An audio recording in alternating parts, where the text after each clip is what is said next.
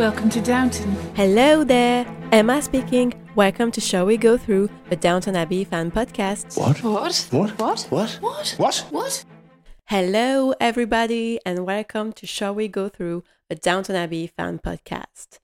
Um, before I start this episode, if you have listened to my little, not so little introduction, you might have heard an out- outro kind of special one. Well, um, so if you haven't uh, listened to it, uh, please do if you want. Like it's just me introducing myself and the podcast. It is actually an extract from an episode of Downton Abbey in season four, I believe. Um, it is it is Rose uh, saying "Vive la différence," but it's just well, actually, the whole thing is a private joke between my friend and I, uh, because w- every time we hear her saying that, we can't stop laughing. It's just it's the way she's saying it. Um, so yeah, vive la différence is like yeah to differences.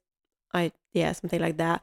Um, but it's just the way she's saying it, like she emphasizes the R too much, and she's just she just kept an E in the middle, so it's vive la différence.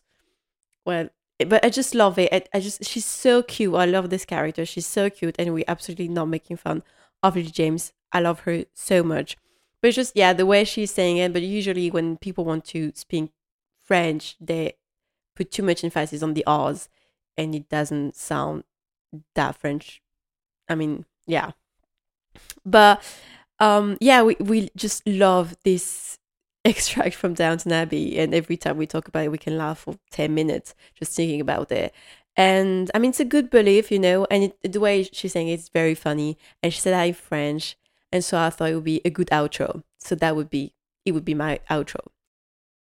We're here to talk about the very first episode of Downton Abbey that came out more than ten years ago. Oh my god, I'm so excited. Um, it's gonna be a long one. Uh, I'm just gonna say that already because well, it's it's longer than the other episode, and we have a lot to talk about because we have to introduce. Well, we have the introduction to every character, and there was like what 16 of them. So yeah, it's a bit long. And like I said in the intro- introduction, I decided to name like my in my own way, or actually in the Friends way, every episode. So this one, I named it The One Where the Ships Sink. And I just hope it's proper English. Um, you have the right to make fun of me if it is not. So yeah, and I will explain it at the end. But um, let's start. Um, so yeah, I'm going to talk about the intro of the episode first.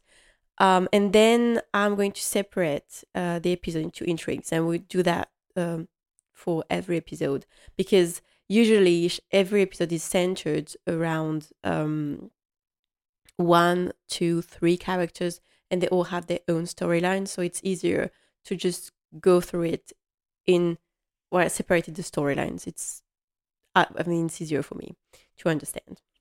So yeah, let's start. When the episode begins, we follow two arrivals at the same time. We have a telegram, and we see the telegraph wires, and we have John Bates on the train, who is the first character we see. One is coming for upstairs, the other for downstairs, and they're both going to change life of the abbey. And then we see so the journey um, to Downton Abbey, and then we see the castle, Highclere Castle, which is a real location. You can visit it. It is so beautiful. Just just the pictures of it. it is just breathtaking. Okay, so we're in April 1912, which is the month of the sinking of the Titanic. Uh, I mean, they talked about it in the official podcast, but I think it was very clever to choose the sinking of the Titanic because everybody I've heard of it. Almost everybody in this planet have seen actually the movie Titanic, so you know what it is about. You kind of know where when it was. You know it is. Uh, you know it is before the First World War. So just, I mean, this is very clever because it's, a, it's something that would change a lot of things and everybody has heard of it. So, yeah, it's in April 1912. And we follow Daisy. And Daisy, she's the lowest person of the ladder. Like, really, if you, like if you talk about rank, she's literally at the bottom of it. And um, we are introduced to the house and the servants through her at the beginning. For downstairs, the camera is handheld. And I just love that, which means the camera is more edgy. So it actually feels like you are a part of downstairs, like you are part of the servants, like you are a character. And it gives you some kind of um, frenetic energy. I just love it. Like the idea of doing that was absolutely amazing. So Daisy first is waking Gwen and Anna. Then we see her talking with Mrs. Patmore. So literally we see every character that we're going to follow through the other episodes. And then Daisy is going upstairs to do the fires. And Thomas took the reins from her to introduce us to the house. Uh, so we follow him in the house, and the house we realize is actually a character in itself. And it's absolutely beautiful. And then, then we see the other characters. We see William, we see Mrs. Hughes. Well, actually, we see her keys before seeing her. And then we see Carson. And I like this whole scene, the, this whole sequence, because it felt, it feels like it is a preparation of a show. You know, like the behind the scenes before the show starts, you have the whole preparation of it. And it actually makes you feel like you're part of it and that you have seen every place, every room of this house. And which is even more amazing is that the servants' quarters are actually shot at Ealing Studio, so it's not in at the same location. And what I love the most when I know something like that is just you know sometimes I like to see if I can like notice the difference, you know. But to be honest, in Downton Abbey, it's just so well made. I don't like. I mean, I, I can't see it. Like, you just go from studios to Highclere Castle, and it's just so smooth. You do not see it, and I just want to say that because this is just amazing. It's incredible. It it one of the things that makes the show so great. Um, yeah. So we have this preparation of the show, and then we just changed uh, the scenery. We're in a room, the room of Lady Mary. She's waking up, and you can see that the camera is more steady, steady. Which again, it's really good because just instantly you see the difference. You say, okay, now um, we're in the aristocrats' uh, quarters. It's like completely different. And she pull, she pulls the bell rope, and then you see downstairs the bell. Again, amazing. And then we have this phrase from Thomas saying, "And thereof." It's literally like a show like okay the show begins the curtain rises it started. It makes me feel like uh, a swan. You know you have like the agitation underwater but it's really calm above. Like because it's like two different words and so many things there are mo- more things happening downstairs than upstairs. I, I even want to say it's makes me think a bit of a, like an iceberg you know like the part underwater is bigger than the part above it. I don't know if it was a really good, you know, image, but you know, since we're talking about the Titanic. So, and then the papers arrive. And with the paper, you have the big news. And it's really well made because if you don't know anything about the Titanic, like if you don't like it was in April 1912, you don't know what this big news is. You just know something happens. And they do they do not tell you. You're like, what happened? But you know it's big news because you have the reaction from all the servants. And then you have Robert coming downstairs. I love this shot so much because the way it is made, you just you know instantly that this man is important.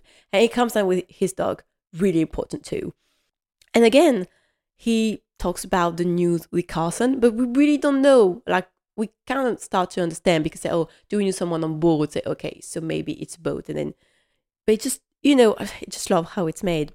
have the daughters coming in, Edith first, then Mary. Um, and we can see a picture of the Titanic in the newspaper. And then Sybil comes in with the telegram. So just before talking about it, just, just talk about the daughters. There are three daughters, but you can actually tell them apart. Like they're so different, like the haircut, the dresses. Um, and I just want to say, Edith and Mary are literally sitting side by side. I mean, it it it never happened except for that episode, right? Just me, it shocked me when I rewatched it. Like, my God, they're sitting next to each other. I mean, they can actually be in the same room together without like hating each other. Bananas, apparently. So then we have the telegram, the actual telegram that we saw and we knew since the beginning that it was something kind of shocking, but we don't know what it is. So Robert is like reading it, and we realize something happened because you can see his face, and he's just leaving. Like the daughters are like, "What? Happening?" He's like, "No, I'm leaving." He's like, "What? What? Where? Where is he going?" Well, he's going to see his wife, and well, I want to say last but not least. Well, she definitely she's well, actually, she's not the last character we see, but one of the last. I okay, I'm going to say that right now. I already said in introduction. I am in love with Cora. Okay, love her, and so actually, you can realize that married women take take their breakfast in bed. Maybe you didn't know that. I didn't know that actually before watching Downton. It's quite nice, you know. That's a, that's a nice life. I'm telling you. Um, so he comes to see her to talk about the news. And the news is a James and a Patrick were on board and they are probably dead. Uh, so we don't know who they are, but apparently, yeah, it's it's really shocking because you can see their faces, like Cora's face. We had actually our first what's of the season. We have two what's from Cora in that scene, and it's the first ones of the season. And I won't say it's actually the first one of the show. Um, and there's a lot of what's in Downton Abbey. So yeah, big news. But who were James and Patrick? Well, I'm going to stop there and you're going to need to wait a little before knowing it because obviously you don't know who they are because you have never seen the show before. Um, but yeah, so after you have this news, what's happening downstairs? Well, Bates, I mean, we talked about him. Bates arrives and with his arrival, you are actually introduced to the servants. And this is great. This is such, it's, it's always um, a great way to introduce people to characters. You have a new one. So this new character will meet all the others. So you will meet like as well. So this is really clever. So he arrives and he walks with a stick and you can see like the reaction, re- reaction from the other characters like already o'brien is judging him because he like he came into the house without announcing himself i mean really she's like judging him. But anna is really friendly. I mean it's anna. So you you have already seen the character okay o'brien i don't like you and anna i like you because you're friendly. Yeah and we need to take uh, in that when we watch period dramas we have to think uh, like they were thinking back then. Be sentimental in the way they were back then because we, because it's two different times and like the reaction they have to his disability where we still have some really shocking reaction to disability but imagine at this time with all the stairs they have it's just i mean if you can't do your job no one else can do it for you and then the whole well if if you know someone can't do his job, it just kind of messed up everything. So obviously they're kind of worried about it. Um, but he can say that he managed. And what I love is the scene where they show him his room. He's like, I should be comfortable. And when you see that, you're like, it's literally the simplest room I've ever seen. And obviously he will think he's comfortable because yes, I have a room, I have a job. So it's I have to think differently. Um, and actually the fact that a Bates is lame, I love this because it just is really interesting uh, for the character. And it was Julian Fellowes. Um, it was uh, yeah, it was his wife who told him that he could make him lame. And I thought she had a great idea because it adds something to the character, and I think it was a really good idea. But you can see that his arrival. well, not everyone is pleased with it. So he is here to be his lordship valet, so Robert's valet, um, and apparently Thomas was the valet when ba- before Bates arrives. And well, he's not really happy um, that Bates is, you know, taking his place kind of way. Um, I, I mean, the way he looks at him with anger and envy. So obviously, he's like the bad guy, and then we have O'Brien being kind of the bitch. So together, they are allies. And there's all they're always plotting all the time, and I love it because every other character knows that they're like plotting, and they always have not really good ideas and they're not really like the nicest person they're not the nicest people. And you know like mrs hughes interrupts them says it's like a public holiday i haven't heard about. Um i just love it because they're not um stupid and they're not blind. So again we have the relationship of the characters. Uh we have o'brien and thomas being allies and both of them not liking bates then we have moments where we have Robert coming downstairs, which is something that do not happen every day. And he's welcoming Bates himself. I just want to say a quick hello to my old comrade in arms. And then we learn that Bates was Robert uh, Robert's Batman during the Boer War, which was the South African War. And I love it because it was literally like Robert's servant. Robert calls him like my comrade in arms. So it's like it, they're, they're like equals, and I really love their relationship because it's it is. I mean, it's supposed to be um, the master of the house and his valet, but he's more than that, and I really lo- love their relationship. And that is why I think it was very interesting and clever to make Bates lame because he's friend with the master of the house. Um, and I love it because you can see the reaction of the whole, the rest of the staff being like, oh my God, he knows like the big boss. Uh, you have Mrs. Hughes and Carson being like surprised and tiny upset because he haven't said anything about it. And I mean, and O'Brien and Thomas being like, oh my God, okay, I do not like that. And partly because they thought about that he could be, that he could, yeah, be a spy, but in the other direction, like Thomas says, like that he would spy on the servants on behalf of uh, the people upstairs. Because usually um, they're like a team downstairs and they talk about everything that happens upstairs and they know more about their life. Um, it's Alastair Bruce, who was the historical advisor on Downton Abbey, who said to the the cast of Downstairs that the family is like the soap opera for for the servants. They know much more about their life than uh, the aristocrats uh, knew about uh, the servants' life. And this is how it, this is actually how it worked. They're always talking about what happening upstairs. So just imagine if you have a spy in another direction. Like you can say everything just said. I don't know if you like insulted your masters or stuff like that. So obviously they're not really pleased about it especially not Thomas O'Brien, because we already know that they are up to no good. To continue with the introduction of the characters, you have a really funny scene with Daisy and her eggs that was supposed to be sparkled on, what was it, the chicken. Um, I really like this scene because you can actually see that she's really young because um, the girls that was doing her job, she must have been like 13 or, or 14. Like she's really young and naive. I think she's funny. She's really sweet.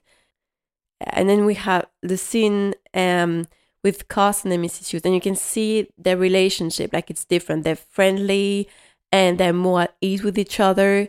Um, I love this scene because uh, Carson is um, de- decanting the wine, clarifying the wine, and I love because this that is something I love in Downton Abbey that you have lots of scenes, just tiny details like that that just show you why it was the life back then, the little things that it did, and I love it. And you have Carson talking about our our family, um, and because he thinks himself as a member of this family because he says it's the only family I've got, and you have Mrs. Hughes saying it's not mine family, and that is the major difference between the two of them. Like Mrs. Hughes, like it's my job. Like she doesn't dislike them because they're good employers, but it's not her family. She's just doing her job. Carson, it's it's his whole life. The job, the family. I mean, he- he's been there for like ages. And I love this scene too because you have Mrs. Hughes asking him if he ever thought about going another way, um, out of service. Uh, because back then, if you wanted to have a career in service, so be like um, a housekeeper or um, lady's maid or a cook, um, I mean, you had no life at all. You, I mean, you didn't marry. Usually, maids were like went out of service around their twenties to get married. So obviously, um, if Mrs. Hughes is still there, I mean, it's her entire life. She had no life um, except being um, the housekeeper of Downton Abbey. So I think it's interesting because you like choose: do I want to have a career or do I want to have a family sort of way? So yeah, and apparently, well, Carson, he's like, no, my life is to be the butler of Downton Abbey. And then, well, O'Brien, we've seen her already. She likes to cause trouble. That's she's just made for that, you know. Um, and what I hate even more is she manipulates Cora because O'Brien is um Cora's lady's maid.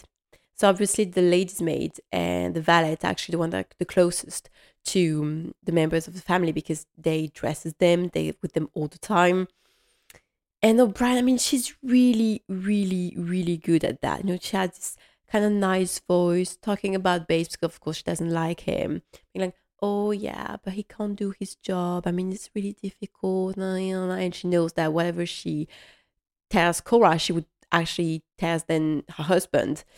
So she's very, very clever, and I don't like her. And Thomas and O'Brien are again always plotting and smoking. And actually, the fact that they're both that they both smoke make them really good villain. Like it, it gave you villain vibes. I don't know about you, but it really gave me that vibe. So I love the aesthetic of it. You know, like they're plotting and they're smoking at the same time. I quite like it. So Thomas wants Bates out because he wanted a job. And he knows exactly what to say to Carson, you know, because he knows that Carson really likes everything to be proper. So he's like saying, Yeah, but he can't carry, he can't serve at tables.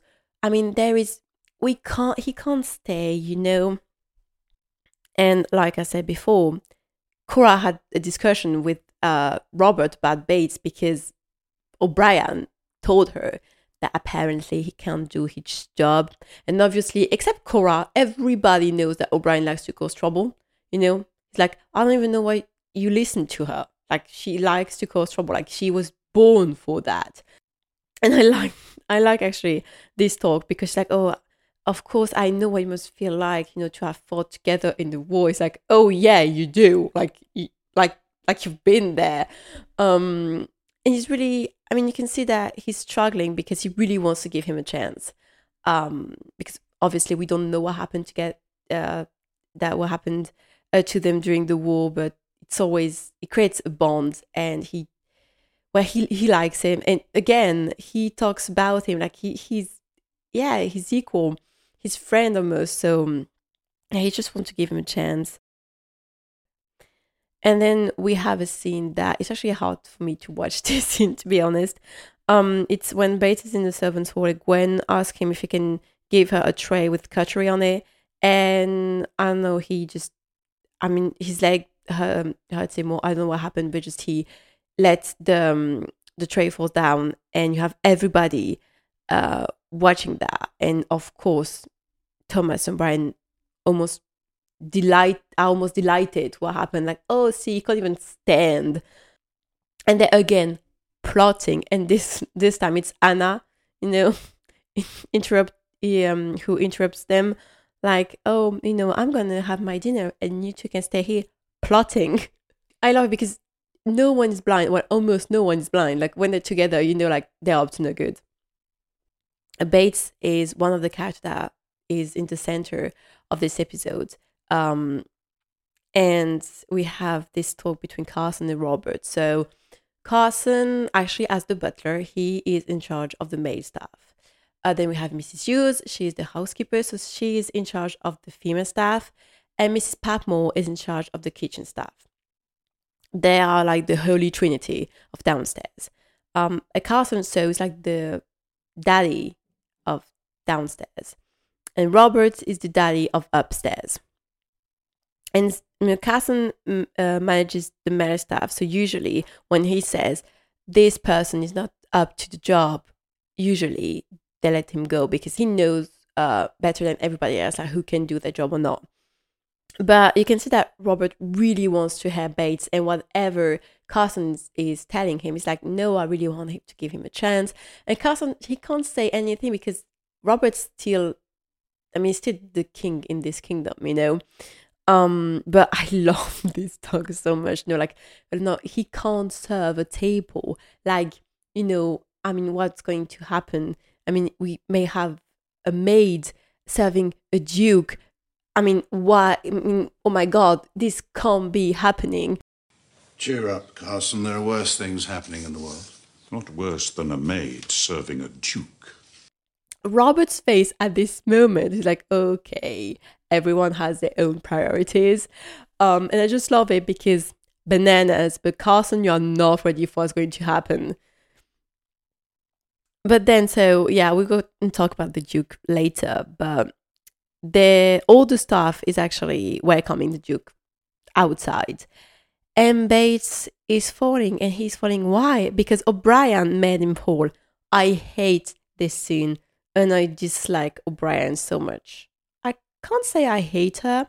I think I like to dislike her, but this scene, oh, I hate it.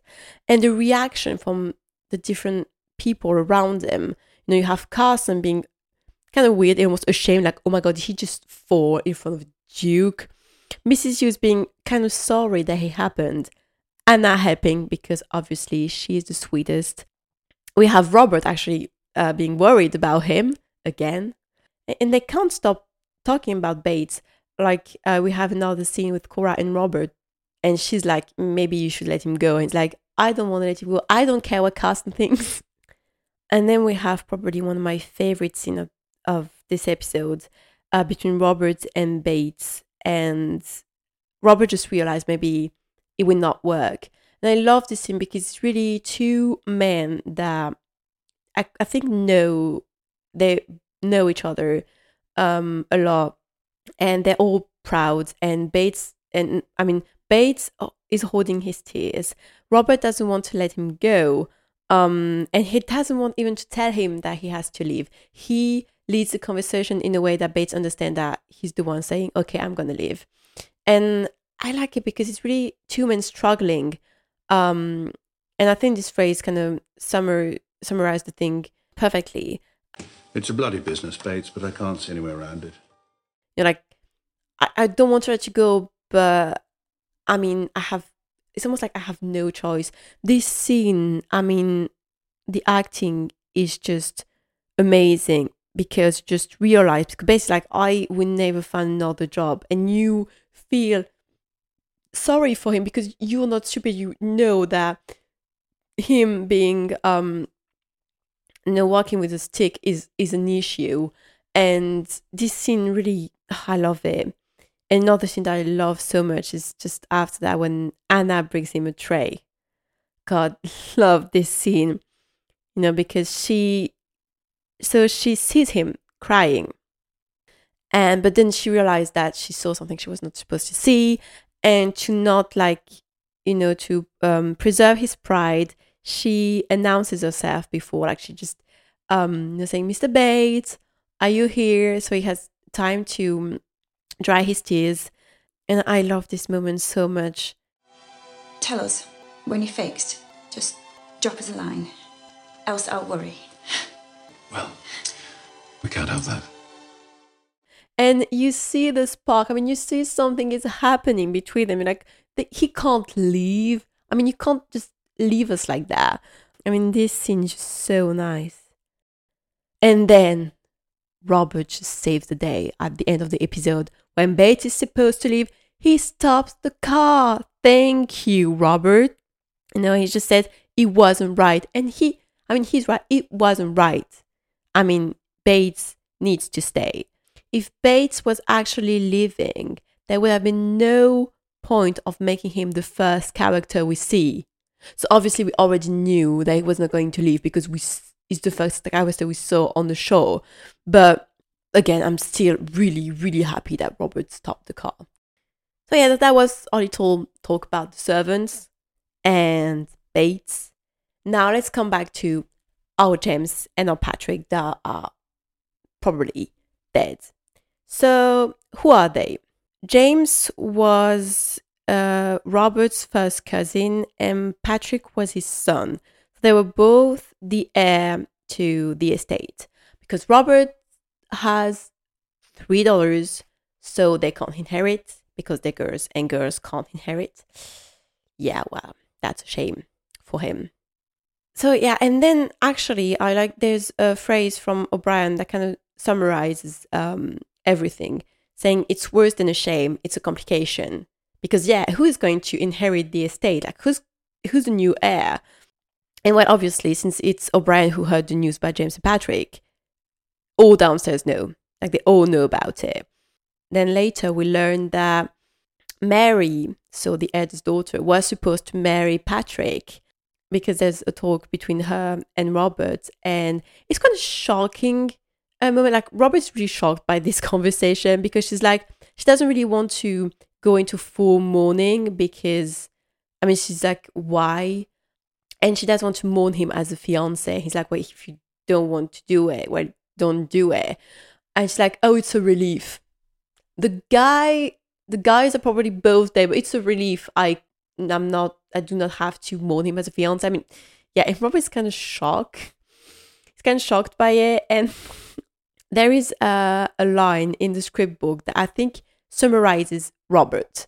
Um, it says the truth is Robert loves his children, but he doesn't really know them.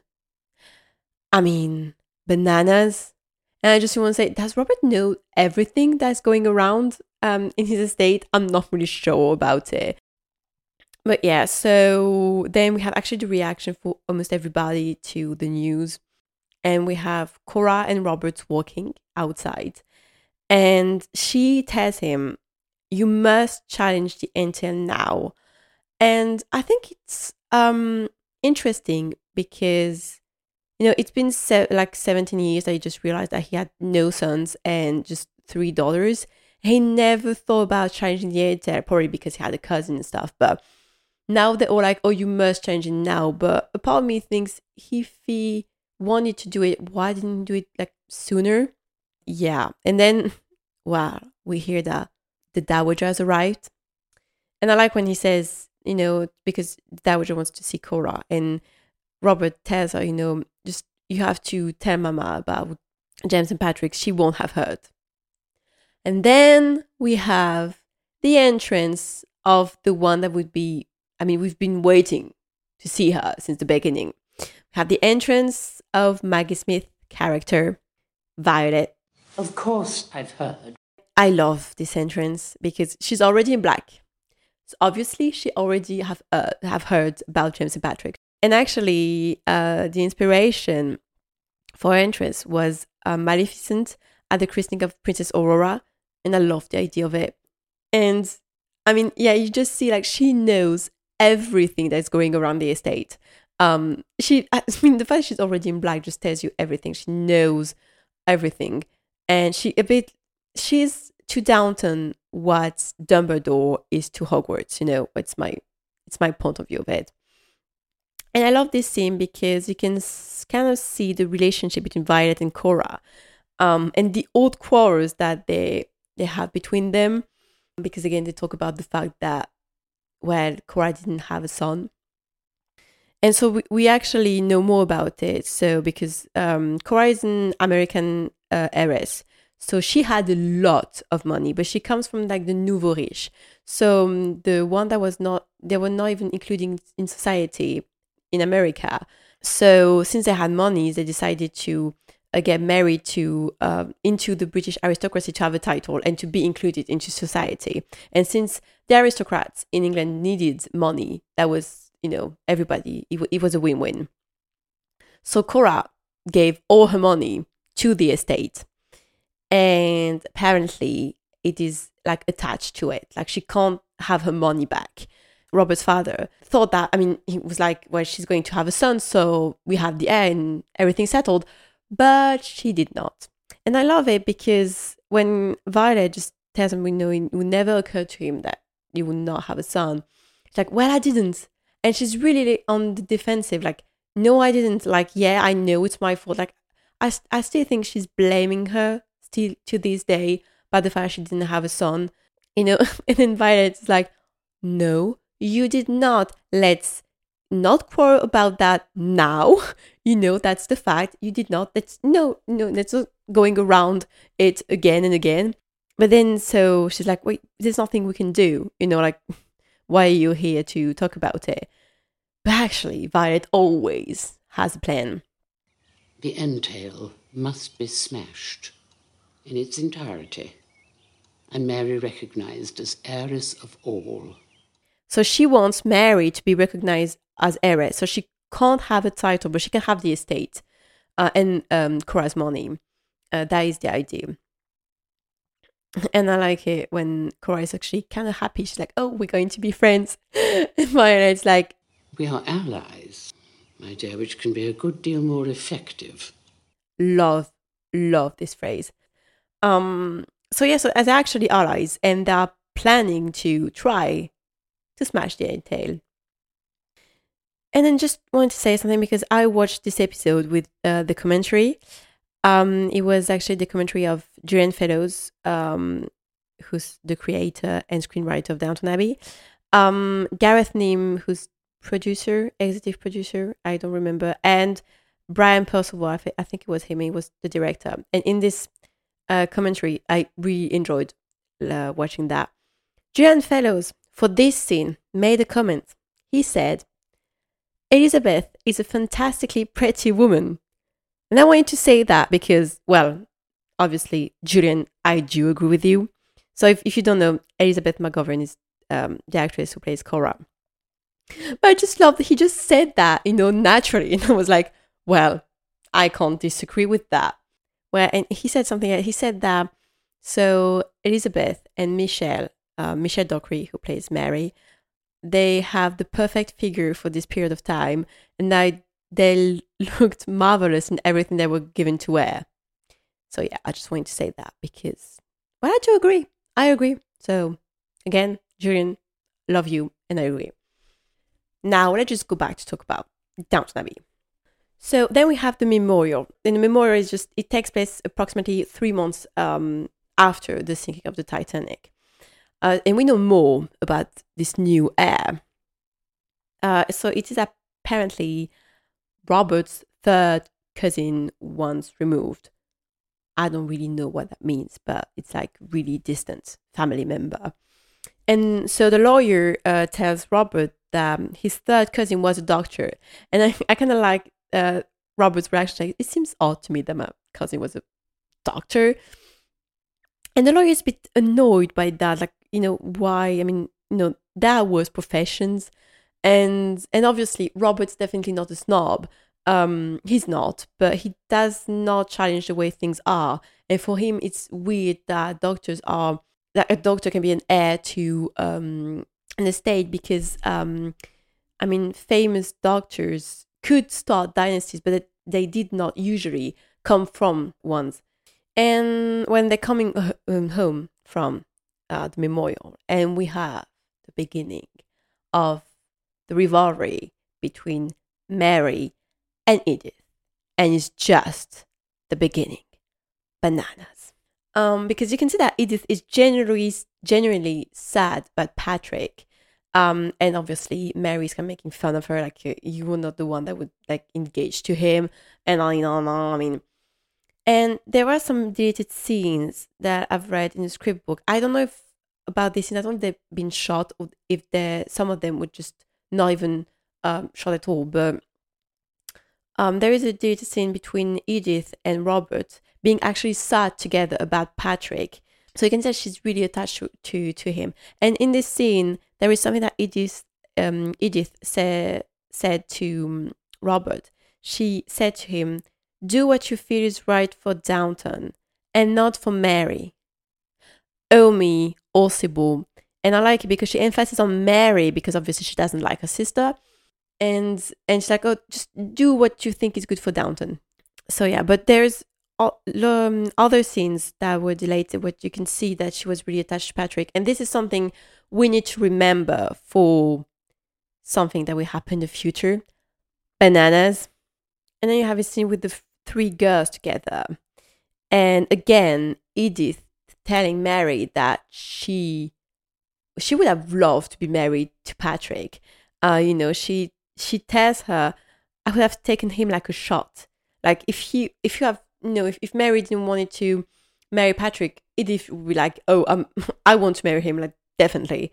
And I think it's in this scene there was a deleted part where Mary actually thinks that her father would challenge the entail. You know, she says he can and he will.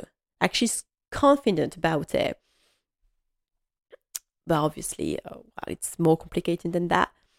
And so we can see that Mary and Edith are, well, they're not allies, they're not friends, they do not like each other. But Mary and Sybil, it's a different relationship. Um, well, Sybil is a different person, totally. She's the sweetest person. She has a lot of empathy. And she comes to talk to Mary, telling her that you know that I know that you're sad about Patrick. Whatever you say, you say, I know you are. And Mary tells her, I'm not as sad as I should be. That's what makes me sad. And I like it because Mary has this complex character. She really has two kind of character the one that she actually is and the one that she wants other people to believe she is. Oh and then you have one of my favorite scene. I just, i think i said that already a lot where there's a lot of really great in this episode. It's a conversation between robert and violet and well they talk about cora obviously i love this conversation um and she said she says 24 years ago, you married Cora. So just to talk about that, um, if it was actually 24 years ago, it would have been in 18, 18, no, 1888. And we know that because in the future, we realized that the dates have changed because they got married in um, 1890. So I don't know if it's actually canon, if it's just the fan that just said that. But apparently, Cora uh, went in England in 1888 and they got engaged that same year, but they only got married like in 1890. Yeah, 1890, February the 16th. That I do know. So yeah, but whatever. She said 24 years ago, is 22 years, well, whatever. They got married.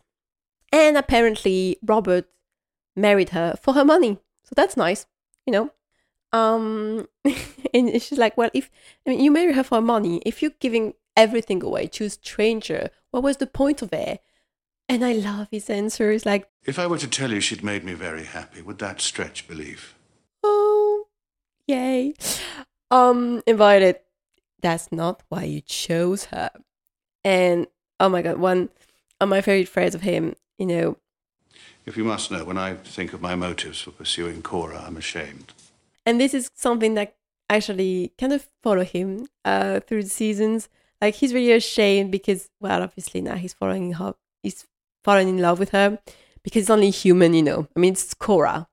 Obviously, he had fallen in love with her.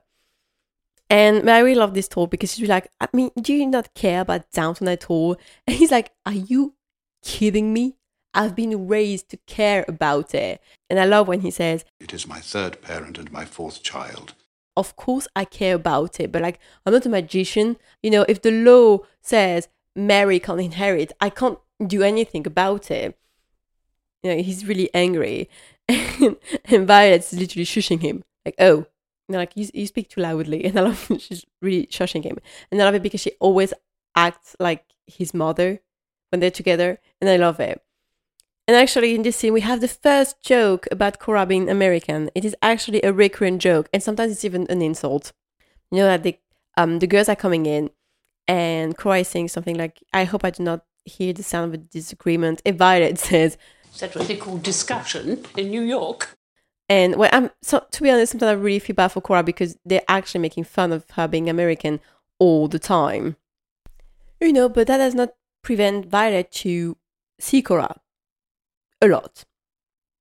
I mean, because then we have a scene with them together at the Dower House, and Cora had a letter from a duke. And Violet says to her, The Duke thinks Mary's prospects have altered. So Violet is saying that for her, the Duke thinks that Mary would become an heiress, that actually they would challenge the entail. You know, and she, she even says, I mean, if she was an heiress, she would have a lot of suitors. I mean, yeah, obviously, because she would have an estate, she would be rich. So, yeah, she would have a lot of suitors.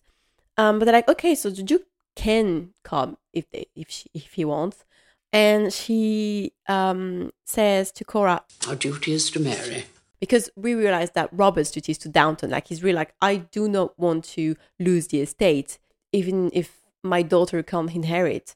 My duty is to Downton, and Cora's and Violet's duty is to marry. So she's like, okay, just invite the Duke. I mean, maybe he wants to marry Mary. That's you know, it's going to be fine because she can be a duchess. And she, um, there's a really funny moment because she tells Cora, you know, give uh, give him a date when uh, they're out of mourning because no one wants to kiss a girl in black. And that makes me laugh because in a scene prior to that, uh, you have Robert coming uh, to uh, Cora's room and she's dressed in black. He tells her, You look very nice. So, Violet, apparently, no one wants to kiss a girl in black except your son. But I just want to say, if it's Cora, whatever color she's wearing, I would love to kiss her too. When the Duke is coming, Carson is so proud. He's like, oh my god, a Duke at Downton. Like he's so proud welcoming a Duke. And so again, like I said before, all the servants are welcoming him. There is uh, the scene where um, um, Bates uh, for thanks to O'Brien. And the Duke, there is something fishy there because Duke arrives and it's like, oh, my man has taken ill. I have no valet. And so they say, well, Carson's like, oh, I'm going to, you know, I can look after you. It's like, no, no, no, it's too much trouble. I mean, oh, this man, I know him. Like, oh, he can take care of me. Who are you? Thomas. Okay, great. I mean, come on, we know something is not right there. Like, it's too weird. Like, it's too perfect. So, you know, something is fishy because it's too good a coincidence, and there is no such thing as coincidence. So, after that, the Duke is with Mary alone and you can tell that she's a bit nervous like she she's playing with her necklace and the duke wants to explore the house alone with her. So i mean she has never been alone with a man before. And again like i said mary i think she has like two personalities. She's less brave bold than she appears. She i think there's a part of her like how old is she? She's like 20 21 so she's still a child. You know, even if people tell you like you're supposed to be an adult at 21, I was 21, now I'm 25, still doesn't think myself as an adult, so she's still a child. And you know, she's like this uh, young girl, kind of afraid of the world because she doesn't know anything about it. But there is this part of her that wants to be bold and brave and reckless. And so she's kind of in between the two. She's kind of lost between the two personalities. And there is a phrase in the um, in the script book that I like.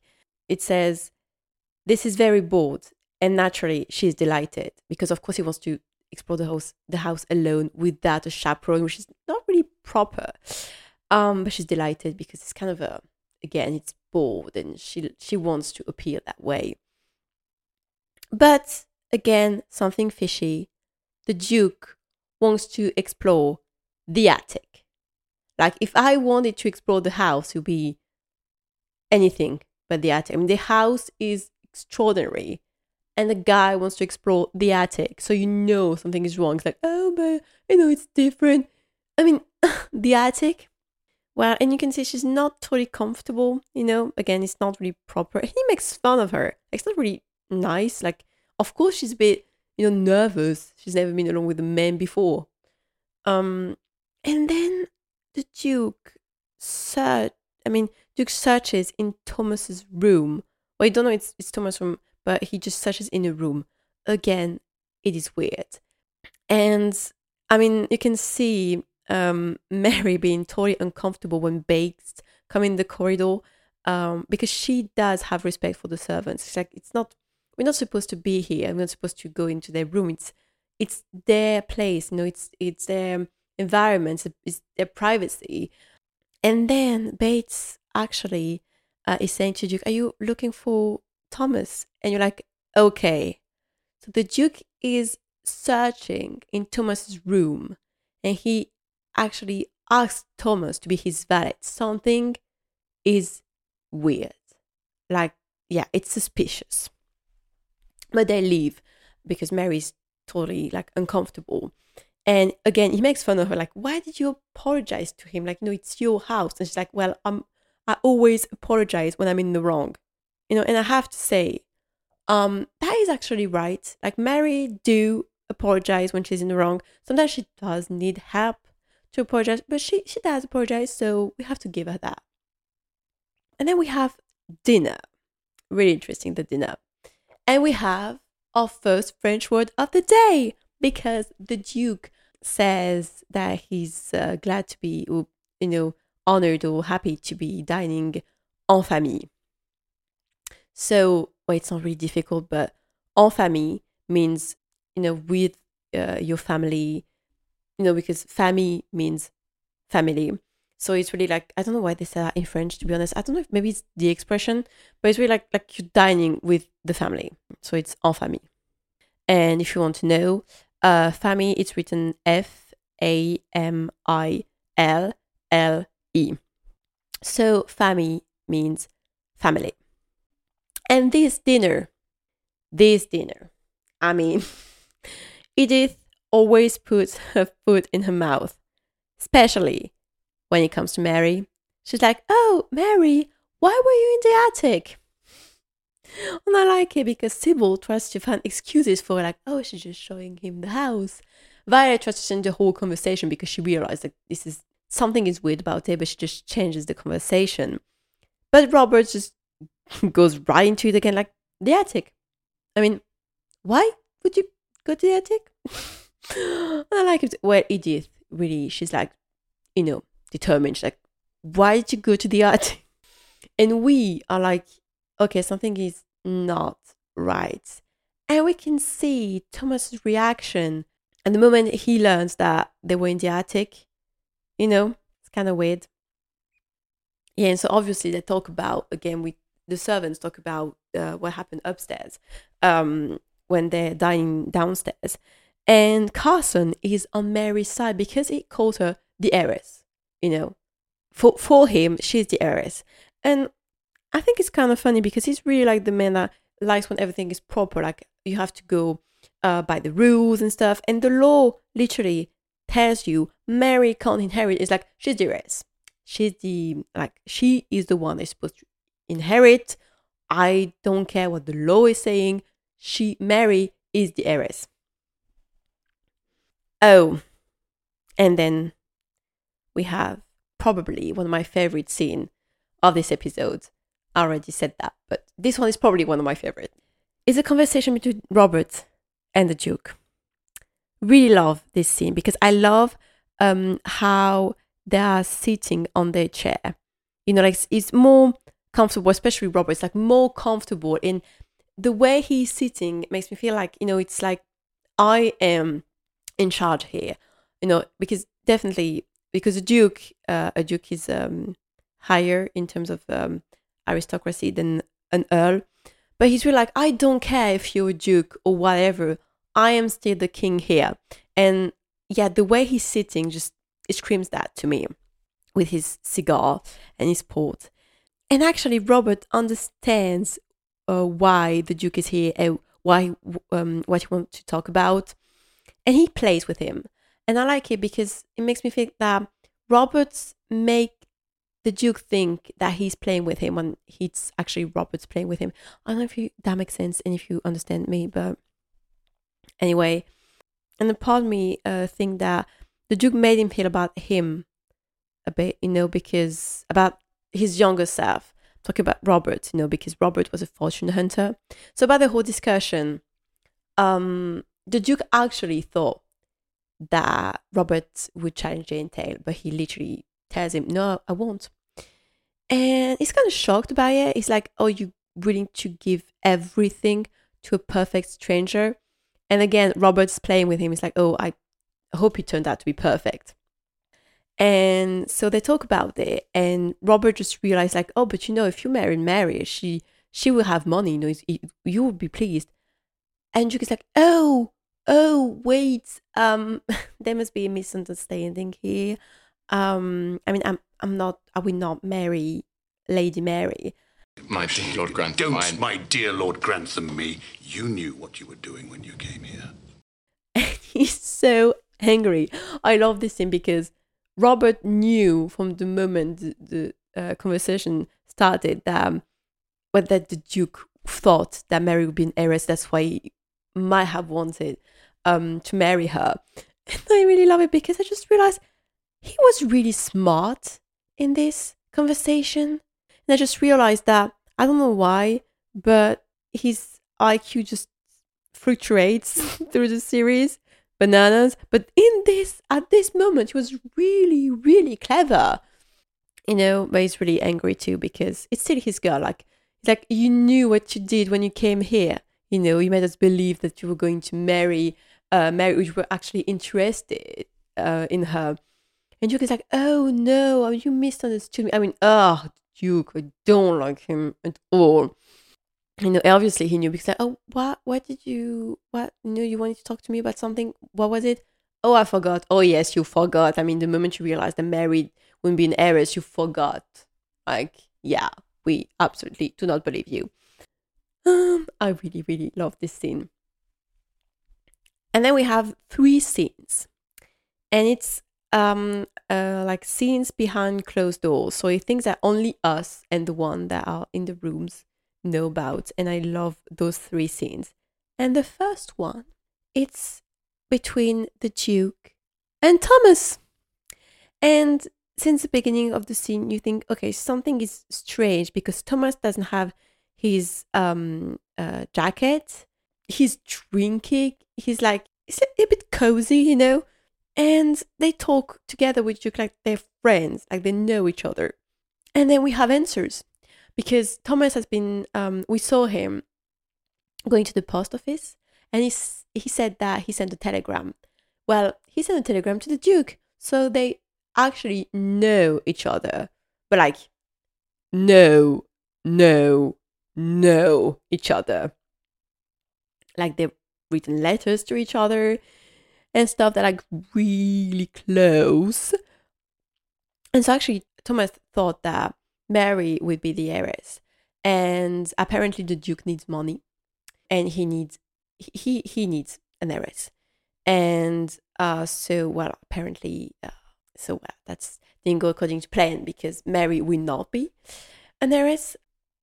And Thomas, what his plan of uh, Thomas's plan was to get away of Downton with the Duke because he wants to get away. Uh, he doesn't want uh, to stay there because of Bates and stuff.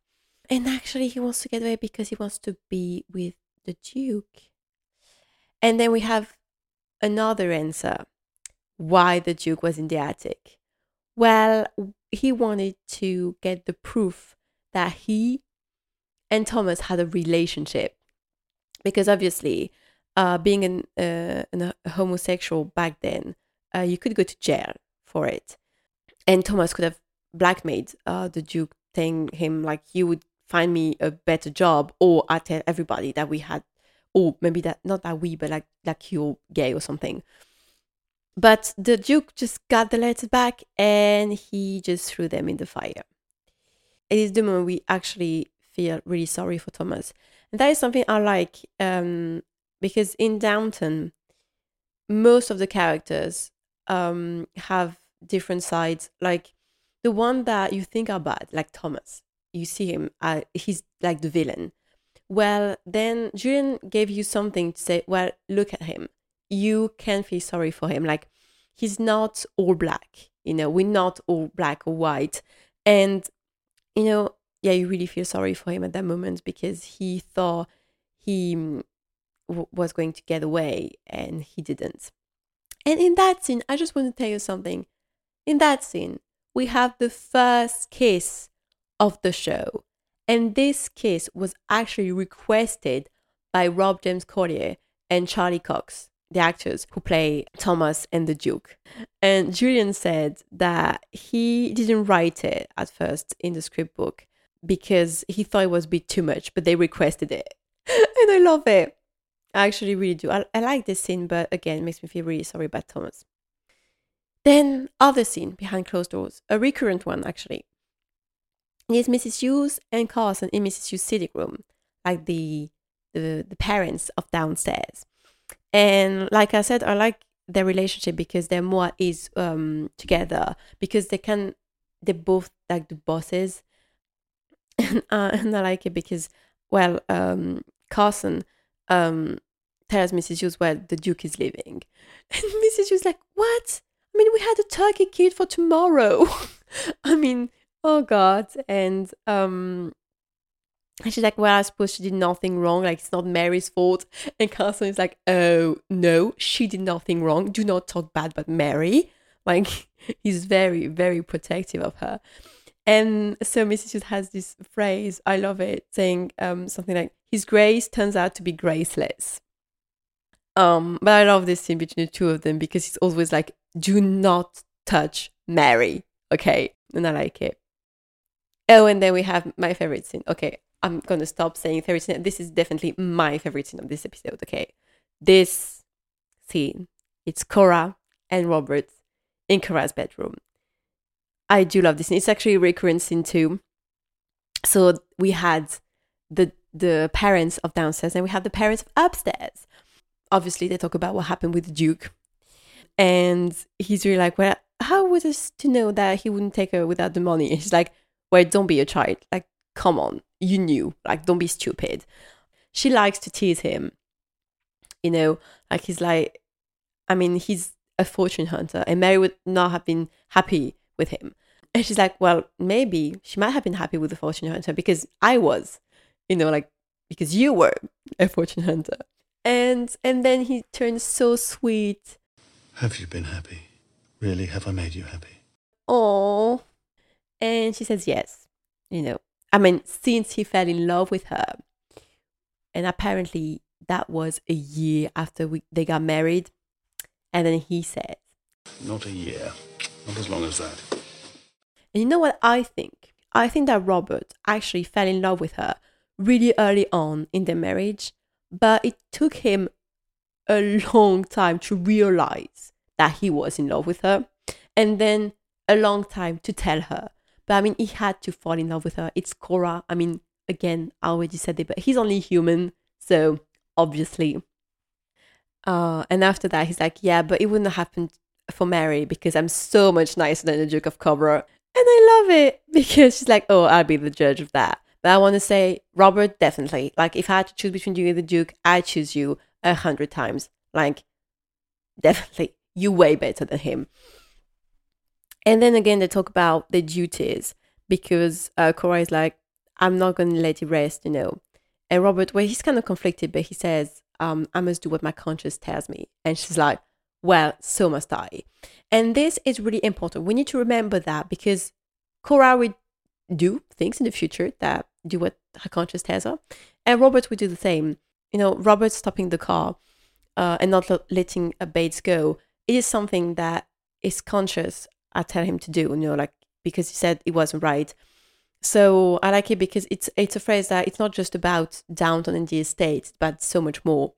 And I like it. And I really do love this scene. I mean, how can you not love them? I mean, they're just so cute. I mean, because at that time there wasn't a lot of couples that actually love each other. And they love each other, but they show to each other that they love them. And even in front of people. I just love them so much. But again, I already said that, you know, I ship them so hard. Then, the Duke is leaving. I really like this scene because when he's leaving the next morning, he's like, I'm so sorry, Lady Grantham. I mean, something had come up. I had to leave. And she's like, obviously, like, are you thinking I'm stupid? I mean, do you not think that my husband just told me everything that just happened? I mean, I just love how she's faking to believe him. Like, yeah, obviously, hmm yeah, you had to leave. I really, really like this scene. I really like both of them, like Cora and Robert. Love them. I didn't like the Duke, so you know, good riddance. You can leave. We don't need you. Um, so yeah, that's the end of our episode. Well, actually, not quite. Because at the end of it, we are introduced to our new heir, Matthew and his mother, Isabel. And so he received a letter from Lord Grantham. And, well, what does Lord Grantham want? He wants to change our lives. And that's the end of our first episode. And, well, before wrapping this up, well, the music of the day. So actually, well, it makes me think about Downton, and there's, I think that I've read kind of jokes about it.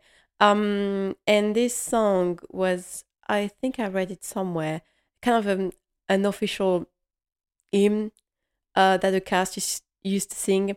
So it is Downtown by uh, Petula Clark. Um, I, to be honest, I listened to the Glee cast version, and I, I actually really like this song. And it's interesting because a lot of people, I don't know in the rest of the world, but like in France, who do not know Downton Abbey, they say Downtown Abbey. So I think it's funny. So yeah, but you know, when you're alone and life is making you lonely, you can always go downtown. The lights are much brighter there. You can forget all your troubles,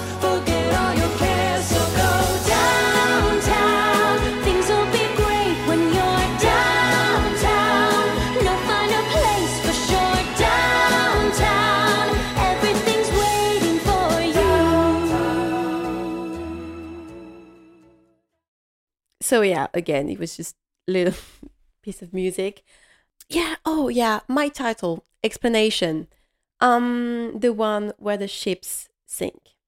Well, first you have one ship. It's the Titanic, you know.